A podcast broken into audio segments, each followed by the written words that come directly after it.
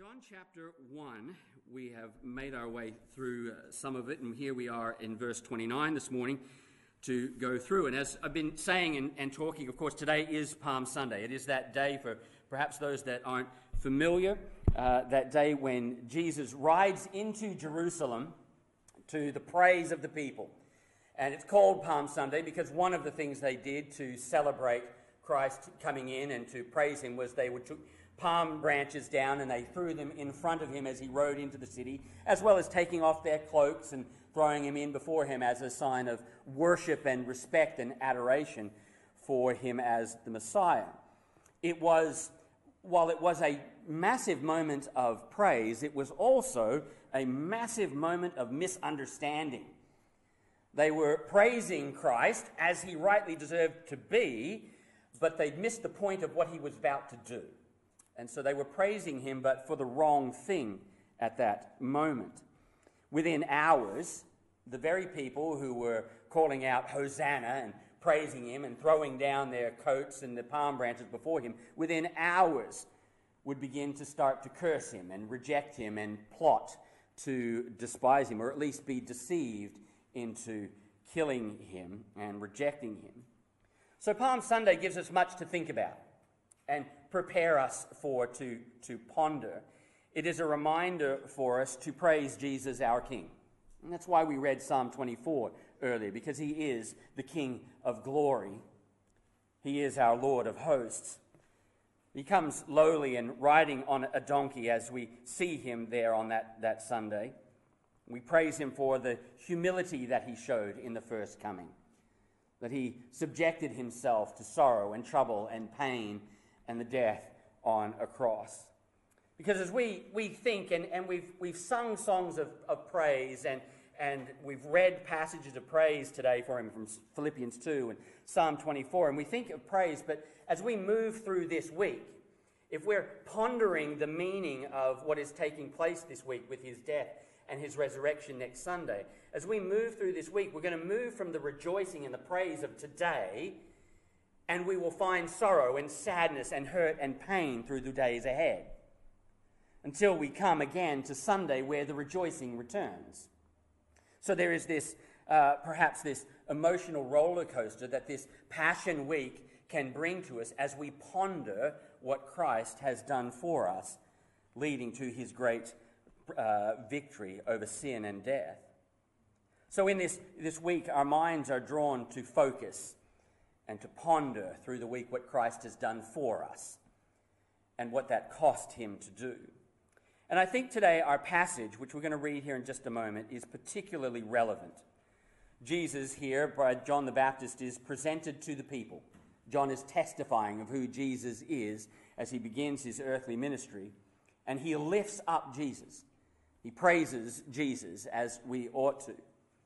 Yet, like the people on Palm Sunday, there is misunderstanding of who he is and what he came to do. And so, this perhaps, as John tells us about Jesus, may clarify some of those misunderstandings. Let's begin in John chapter 1 and verse 29. We're going to read just a short passage through verse 34. So, this comes the next day, as he says there in 20, uh, verse 29, from what we talked about last week.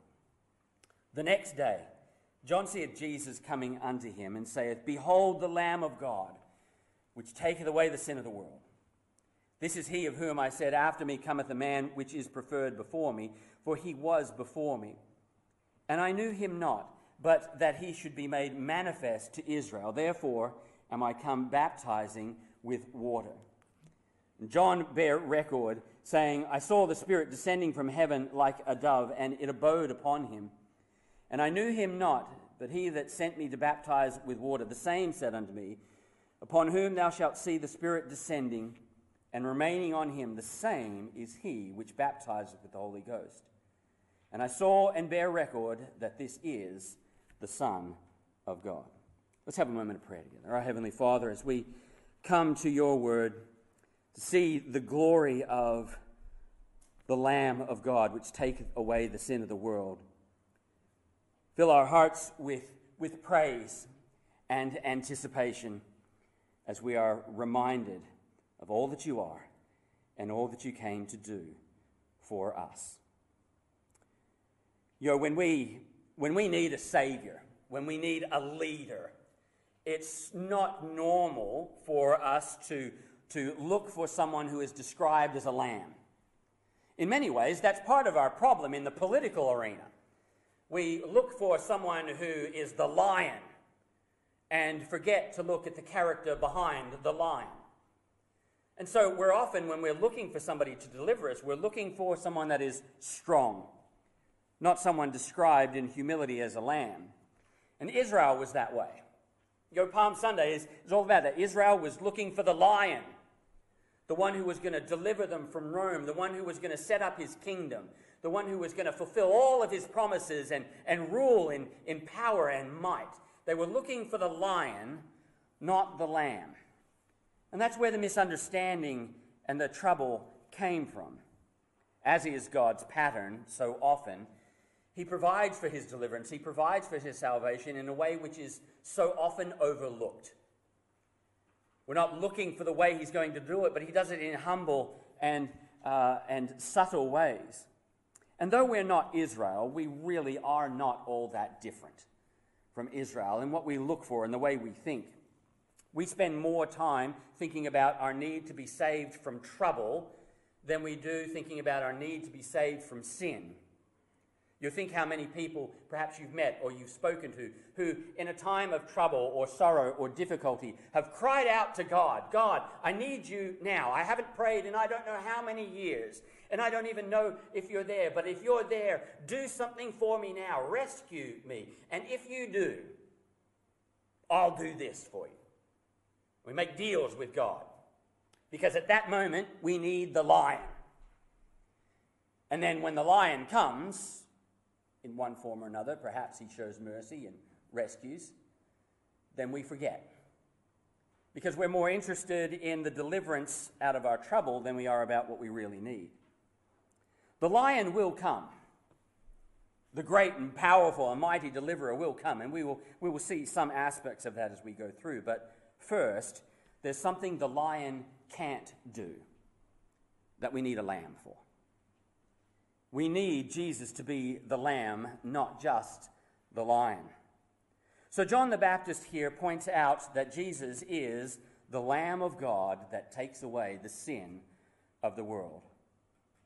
You, there may be many things going on in your life right now where you need help, where you need uh, a lion, and maybe you're looking for the lion. But this morning I want us to look at what so many of us overlook. Before the lion, we need the lamb. And here John presents to us Jesus, the Lamb of God. There are a number of things I think we can see here about Jesus as Lamb as John presents it to us here. And the first we're going to consider is this that Jesus is the suffering Lamb of God. Jesus is the suffering Lamb of God. What does John the Baptist mean when he says that Jesus is the Lamb of God? What was he trying to describe? Those who are familiar with the Bible, which perhaps this morning is, is so many of us, uh, are probably familiar with the picture of the Lamb throughout the Bible, what it represents. It's closely related with the Old Testament feasts and the, the sacrifices of the Old Testament. Certain images or, eh, or events may even come to mind as they remind us or picture us, uh, or remind us of these pictures of, of the Lamb. There is a powerful expectation in this idea, in this picture of the Lamb. Maybe as we think of the Lamb, maybe our minds go back to Genesis 22 with Abraham. And Abraham takes his son Isaac uh, uh, by God's command to offer him as a sacrifice. And we think of the, the ram that God provided as a substitute that day. So that Isaac wasn't sacrificed, but a ram was sacrificed in place of Isaac. Maybe that's the picture that comes to mind when we think of the Lamb of God. Or maybe we think of Exodus 12, the Passover lamb.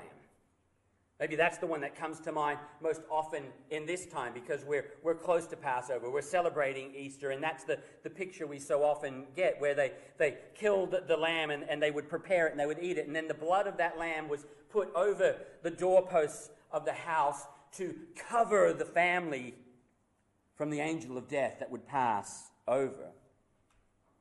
You know, sometimes the picture of the lamb gets sort of mingled or mixed up, and so many of the other sacrifices and things get brought into the picture of the lamb. Because there were so many sacrifices and so many of these feasts which pictured what Christ would do, and, and they often involved bulls or, or goats or other things. And sometimes when we think about the idea of the Lamb of God, all of those things kind of get combined into that one picture of the Lamb. And so maybe as you're thinking of the Lamb of God, maybe you think of places like Leviticus 16 where it describes the, the scapegoat. You know, that, that goat that the, the, the high priest would take outside of the camp of Israel. And figuratively, he would, he would put his hands on the head of that goat to figuratively pass the sins of Israel onto the goat and then release it into the wilderness for the sins to be gone. Maybe these are the pictures and the things that you think of when you think of the Lamb of God. There's so many more. Maybe there's so many of those things that come to mind. There were many daily sacrifices and offerings as well. Some of them involved lambs and some of them didn't. But clearly, there is a reason that John the Baptist uses this imagery for Jesus. There's a reason that Jesus that John takes this word, the Lamb of God, and applies it to Christ here. It's important. It's part of that powerful symbolism, that expectation.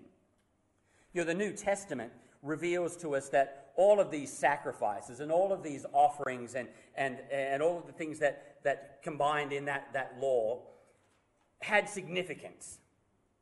They helped us understand who Christ was going to be, who the Messiah would be, and what he would do in, in so many of those, those pictures. Many of them, many of the sacrifices, many of the feasts, particularly had the expectation of the Messiah and his work. Well, some of them were much more personal or in thanksgiving. Many of them were indeed about his work. But the New Testament reminds us that these pictures point us to Jesus Christ. So Paul says in 1 Corinthians 5 For even Christ, our Passover, is sacrificed for us. So Paul takes that idea of the, the, the, uh, the pas- paschal lamb and brings it into that Jesus is the one who would be sacrificed for us.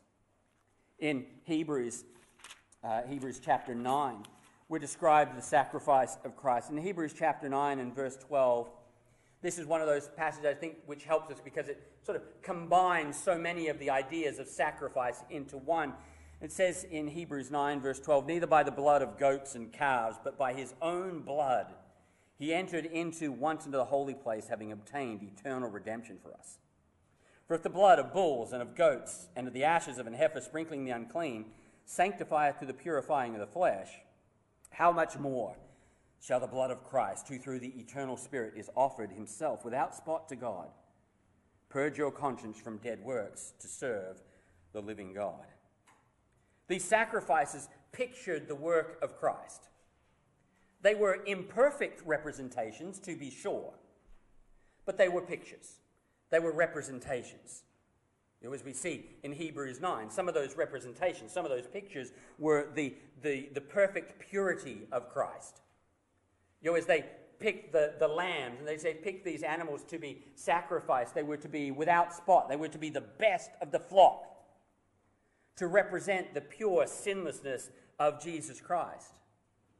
One of the imperfect ways that these sacrifices represented Christ was that these sacrifices were done at least once a year some of them more. But they had to be done once a year because they couldn't take care of sin, they could only picture the covering of sin. Whereas we're told with Christ, his one sacrifice was enough. There is no more needed.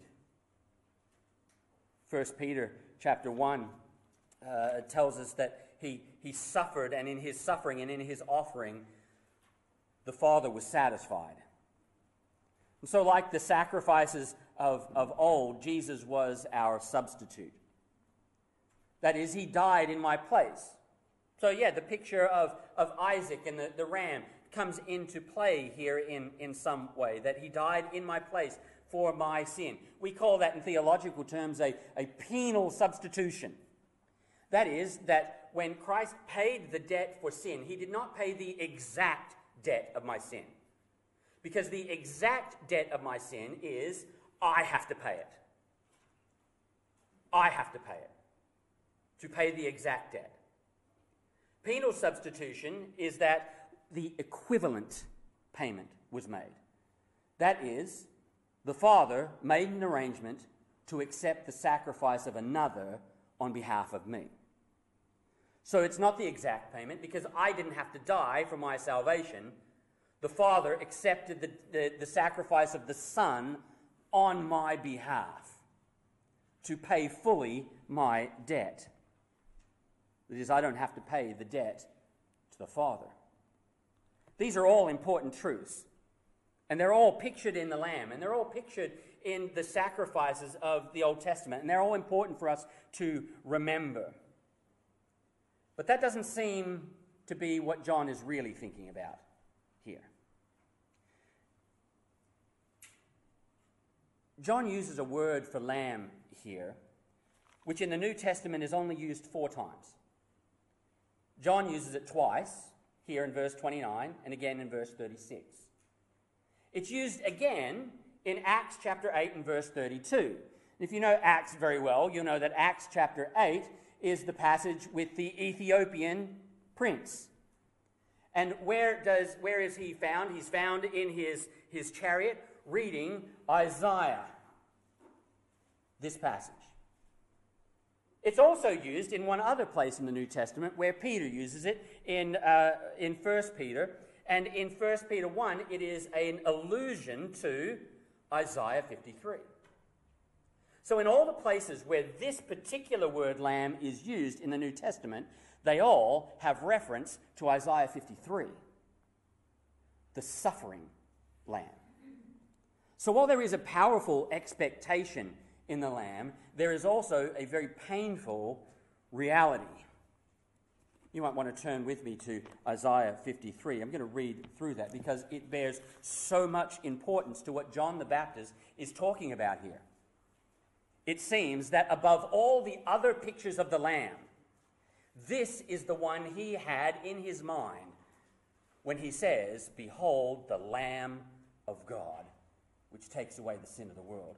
Isaiah 53. I'm going to take the time this morning to read through this whole psalm, or this whole passage. He who believed our report, and to whom is the, the arm of the Lord revealed, but he shall grow up before him as a tender plant and as a root out of dry ground. He hath no form nor comeliness, and when we shall see him, there is no beauty that we should desire him. He is despised and rejected of men, a man of sorrows and acquainted with grief, and we hid, as it were, our faces from him. He was despised, and we esteemed him not. Surely he hath borne our griefs and carried our sorrows, yet we did esteem him stricken, smitten of God, and afflicted.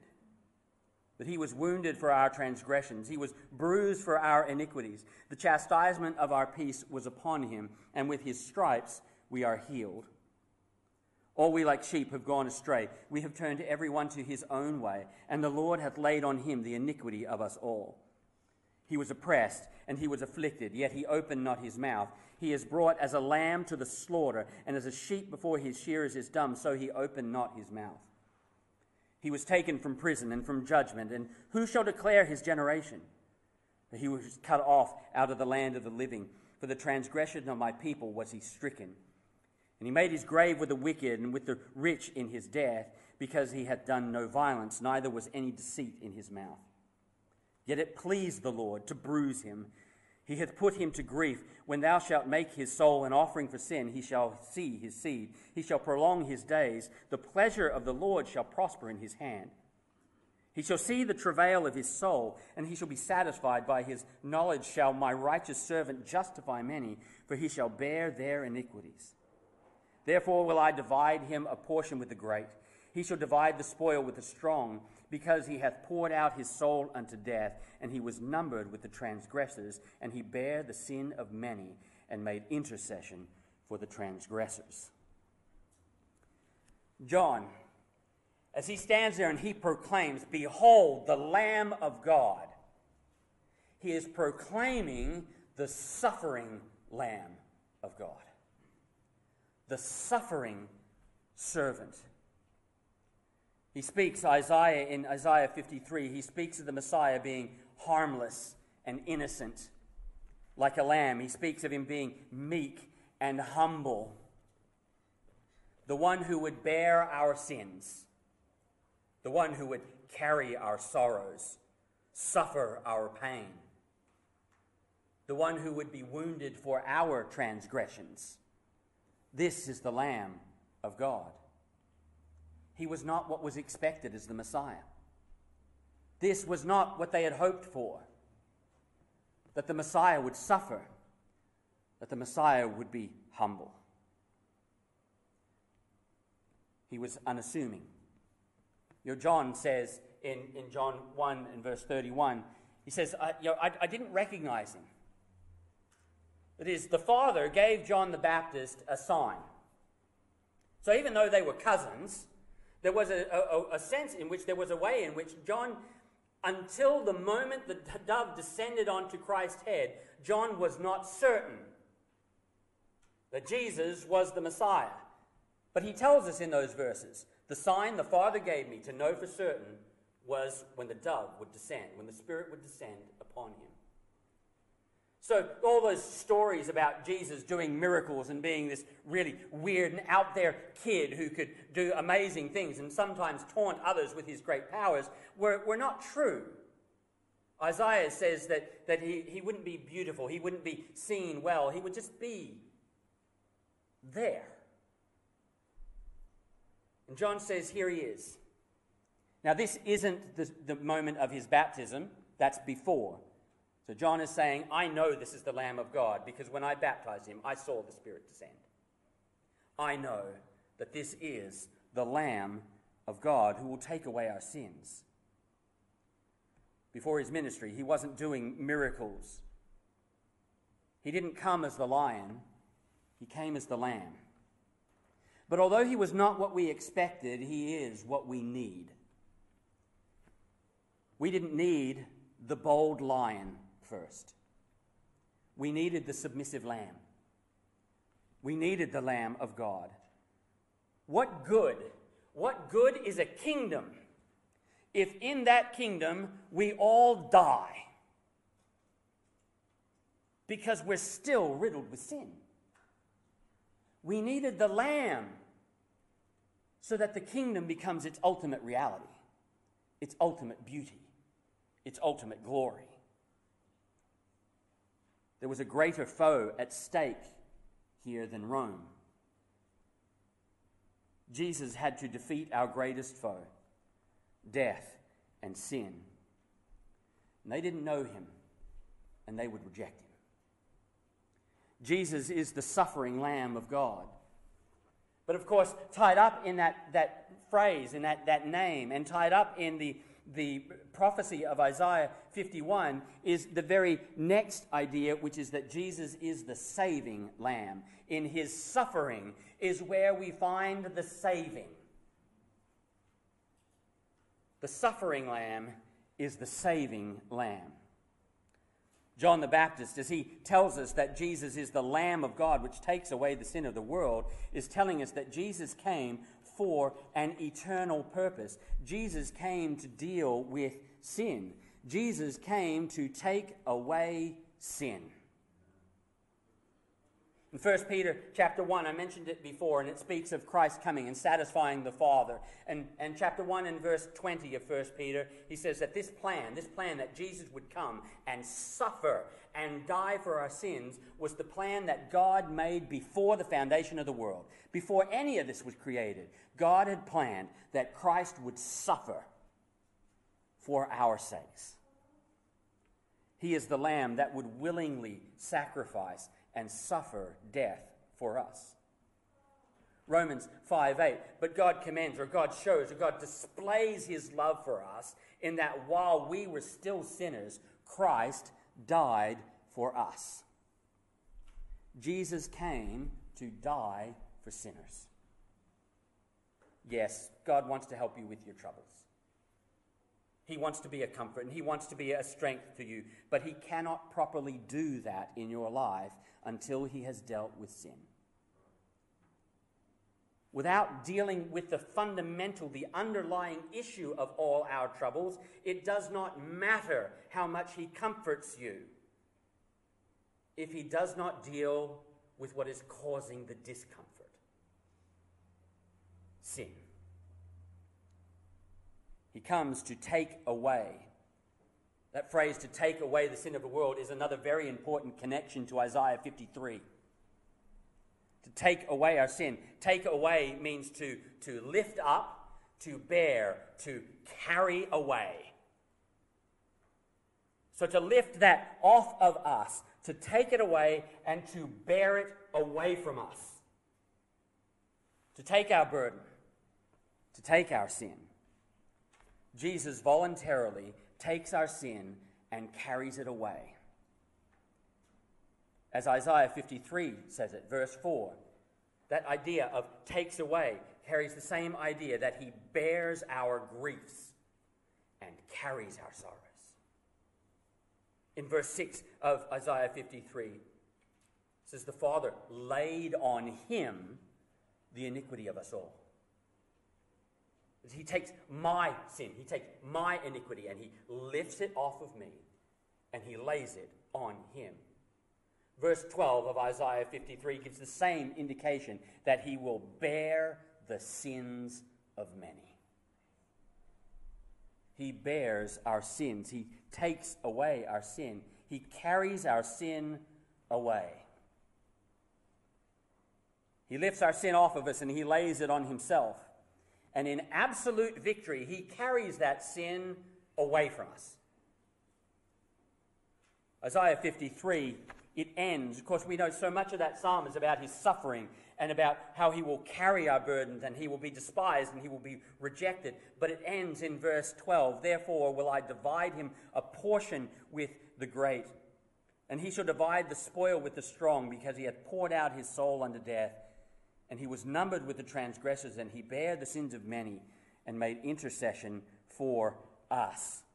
This he stands as an intercessor for us. That is, he is the guarantee we are never charged with our sin again. When we take Christ as our Savior, when we believe that, and He takes our sin off of, our, off of ourselves and He puts it on Him, He is the guarantee as our intercessor I will never, ever be charged with that sin again. Romans 8 reminds us of those very truths. Romans 8 and verse 33 Who shall lay any charge to God's elect? It is God that justifieth. Who is he that condemneth? It is Christ that died, yea, rather that is risen again, who is even at the right hand of God, who also maketh intercession for us. Who shall separate us from the love of God? Shall tribulation, or distress, or persecution, or famine, or nakedness, or peril, or sword? As it is written, there, for thy sake we are killed all the day long. We are accounted as sheep for the slaughter. Nay, in all these things we are more than conquerors through him that loved us because he willingly submitted to death, I will never have to. Jesus is the saving lamb that takes away the sin of the world. What does John mean by takes away the sin of the world? It can't be a universal salvation. He says he's going to take away the sin of the world and that everyone will be saved, because clearly that's not true. People suffer and they die in their sin and they reject Christ and find no salvation. So it can't mean that, that Jesus takes away the sin of the world and that means he is going to save everyone without distinction. Can't mean that. It's not a potential salvation either, in that he uh, paid enough so that everyone could be saved if they believed. So it doesn't mean a potential salvation either that it's possible that the whole world could be saved. I believe the, the, the old Baptist pastor John Gill has it right when he describes what John says here as this that God, what Jesus did was that it is the sin which is common to the whole world, namely original sin.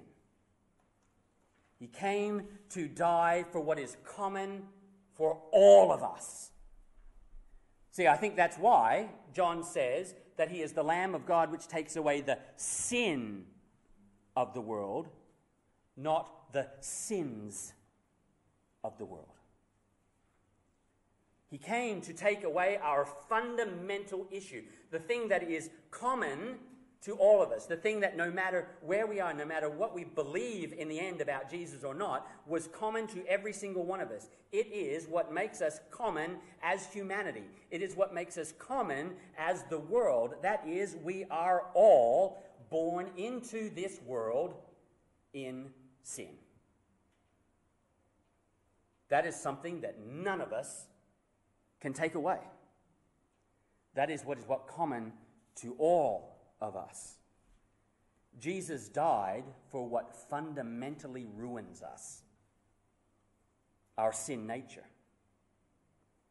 Paul says in Romans 5 Wherefore, as by one man sin entered into the world, and death by sin, and so death passed to all men, for all have sinned. Sin is what is common to every single one of us. Paul says again in 1 Corinthians 15, his great chapter on the resurrection, in verse 22, he says, For as in Adam all die. It is what afflicts all of us, it is our common bond. Jesus didn't just die for the bad stuff we do, our sins. He died for what makes us do the bad stuff sin. That is what unites us all. We are all dead in sin. So we have a common bond in that we are all born in sin. But there is a common hope. World speaks of humanity in general, it speaks of all peoples. That is, what Christ came to do wasn't just about Israel which is very interesting. We don't have the time to go through it all because here, that, that phrase, the Lamb of God, which takes away the sin of the world, includes not just Israel, but it's meant to include the world. That's why he uses it, the world generally, not just Israel. But the connection there to Isaiah 53 is also very important because one of the main people that Isaiah is writing to or speaking about in Isaiah 53 are the Gentiles. So the Lamb of God is not just a Jewish Messiah. The Lamb of God is the Savior for peoples of all the nations. The Messiah isn't just about a kingdom. It's not, he's not just about a land, a land or promises. All those promises and all those things that God promised to Israel that were bound up in the Messiah were part of the Messiah's greater purpose a much larger purpose to call out for himself a people from every tribe and every tongue and every nation. This verse that Jesus came to take away the sins of the world tells us why we gather here today with people from America and Australia and, and various places of Europe and places in Africa and Asia. And we are all here as the people of God worshiping because Jesus is not just the Savior of Israel, He is the Savior of the world. He is our common hope. Because He died for what is common in all of us, there is hope for every nation. Jesus is the saving, the suffering lamb. Jesus is the saving lamb. And finally, this morning, Jesus is the supreme lamb of God. For this, I want us to look forward, and we're going to change the picture of lamb a little bit. And moving from the suffering lamb, which John presents, to look to the lamb ahead. In Revelation chapter 5, again, we see Jesus described as the Lamb. In fact, this is a picture which runs through Revelation the idea of Jesus as Lamb. Revelation 5, you can read through the whole thing, but I want to draw our attention particularly this morning to verses like verse 6. And I beheld, and lo, in the midst of the throne and of the four beasts, and in the midst of the elders, stood a lamb as it had been slain, having seven horns and seven eyes, which are the seven spirits of God sent forth into all the earth. And then verse 9. And they sung a new song, saying, Thou art worthy to take the book and to open the seals thereof, for thou wast slain and hast redeemed us to God by thy blood out of every kindred and tongue and people and nation. This suffering, saving Lamb is indeed the supreme Lamb of God that lives victorious. Yes, John had every intent here to tell us about a, a Savior, a Lamb that was going to submit and die. But in his saving, he would become supreme, above all. As we saw in the beginning, the picture of the Lamb is, is deep. The suffering lamb and the suffering servant seems to carry all of those images that we, uh, we imagine with the lamb, the, the sacrifice and the substitute, and, and all of those seem to be bound up in that picture of the suffering Savior. He bore our sins and he became our intercessor, but there is victory ahead. In Isaiah 53, verse 12, which we've, we've read a couple of times now, it leaves us with a glimpse of more than suffering verse 12, the final verse of that great prophecy of the coming Christ, is a picture of coming victory. That there is victory ahead.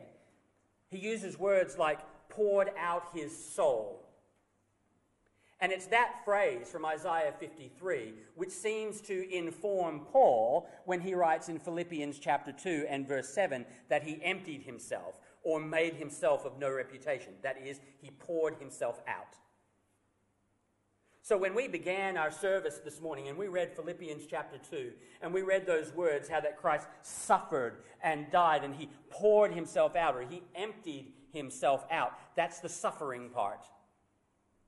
But of course, because of that suffering, we come to verse 9 where it says, Because of the suffering, God hath highly exalted him and given him a name which is above every name that at the name of Jesus, every knee should bow and every tongue should confess that Christ is Lord to the glory of the Father. Look further ahead here in Revelation, and we see the glory of that Lamb. The Lamb who was slain stands in victory. He suffered and was slain, but now he reigns victorious in heaven forever. You know, one of the things I love about Roman Revelation 5, and it's one of my favorite chapters because of this portion. But what I love about it so much is it shows us that the theme of the song that they sing in heaven is the same theme that John is telling us about in Behold the Lamb of God, which takes away the sin of the world. Why is he worthy? Because he was slain and he redeemed us with his own blood. We sing the same song through all eternity. From beginning to end, Christ is worthy because he was the suffering, saving Lamb who now reigns above all. Every lamb of the sacrifices of the Old Testament, every single one, the millions and millions and millions of those lambs that were sacrificed, are dead. They could only represent forgiveness, they could only cover sin. But Jesus, the Lamb of God, suffered and died, and he lives. And he lives to make intercession for his people.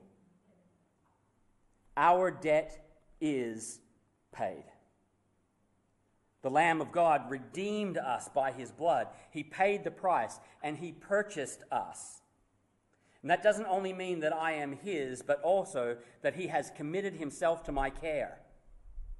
You're to be purchased by Christ. Doesn't just mean that, yes, I owe my life to Him and I need to give all I am to Him. It also means because He has bought me, He is responsible for me. It is now His responsibility to care for me, to protect me, and to take care of all that I am, and to bring me safely to the end. The debt is paid, and I am now given new life. All the consequences that come with a sin nature, all the shame that comes, all the peril of sin are removed. And in absolute eternal truth, I am free. Free. Because he lives, because he is the suffering Lamb of God, and the saving Lamb of God, and the supreme Lamb of God, worthy of praise. And that is what's happening in Revelation 5. Because he was the suffering, saving lamb, he is praised amongst his people. Offer your praise. I think that's why this is an appropriate message for today. Because Palm Sunday is a reminder to sing Christ's praises. To shout, Hosanna, which literally means, Save, Lord. Hosanna! Blessed is he who comes in the name of the Lord. And like we will in heaven, the Lamb is worthy of praise. Can we go back just finally to, to where we began our service this morning in Philippians chapter 2? In Philippians chapter 2 and verse 6, he says, Who being in the form of God thought it not robbery to be equal with God, but made himself of no reputation, or poured him out. That's the reference to Isaiah and took upon him the form of a servant and was made in the likeness of men. And being found in fashion as a man, he humbled himself and became obedient unto death, even the death of the cross. Wherefore God also hath highly exalted him and given him a name which is above every name, that at the name of Jesus every knee should bow of things in heaven and things in earth and things under the earth, and that every tongue should confess that Jesus Christ is Lord to the glory of God the Father. As the Lamb of God, he is worthy of praise. He is worthy of praise because he is God, Paul tells us. He is worthy of praise because he was obedient to the will of the Father. He is worthy of praise because he persevered and he endured the suffering, the suffering to death.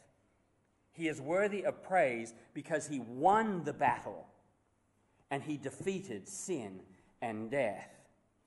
He is worthy of praise. But what we learn from all of these verses that call us to praise Jesus is not only is he worthy of praise and that his people should willingly and sacrificially offer our praise, but what we learn from all of these verses about he is worthy of praise is that no matter what, he will receive praise from everyone. You can reject him today, but there will be a day when you will bow to him. Because he is King of kings and Lord of lords. Praise should flow from our lips with ease and frequency as the people of God. But sadly, so many people refuse him. Like Isaiah describes, they reject, they despise, they hide from him, but you cannot hide from him forever. You can believe him today and you can find forgiveness. You can find forgiveness from your sin. You can find praise for who he is. Or you can reject him. But even when you reject him, one day you will bow before him. And you will recognize that he is Lord. But in that day, it will be too late to find his freedom. But for those of us who praise him now because we know who he is, because we have believed his suffering and his saving, praise is free, glorious, and eternal. John writes to us or speaks to us to see, Behold the Lamb of God, which takes away the sin of the world. It's a beautiful and inspiring image the Lamb of God. Deeply moving, as we recognize the depths of its meaning.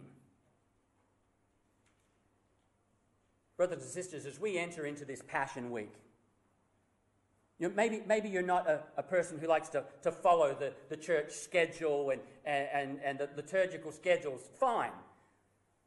But don't waste this week. Out of the 52 weeks we have in a year, we have one week where our focus is driven to see Jesus in a magnificent and wonderful and glorious way of praise and adoration. Don't waste this opportunity. Don't waste this week.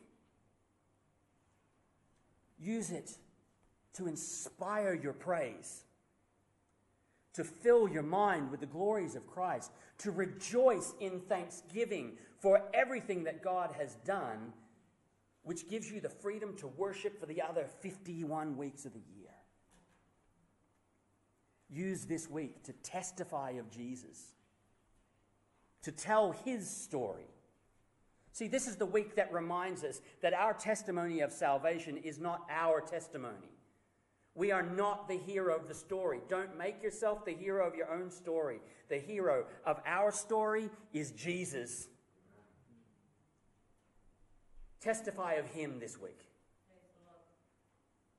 Let the world know Jesus is the Savior and Jesus reigns. Unbeliever, if you're here this morning and you haven't ever believed Jesus as your Savior, This is what Jesus is about the suffering, saving servant. He is, he is the God who came to take your place, to pay the debt that you owe, so that you don't have to die. He is the God who takes care of your fundamental issues the thing that is causing your sorrow and your sadness and your heartache and your troubles. Despite your rebellion against him, Jesus stands now to take your punishment, to call you his own.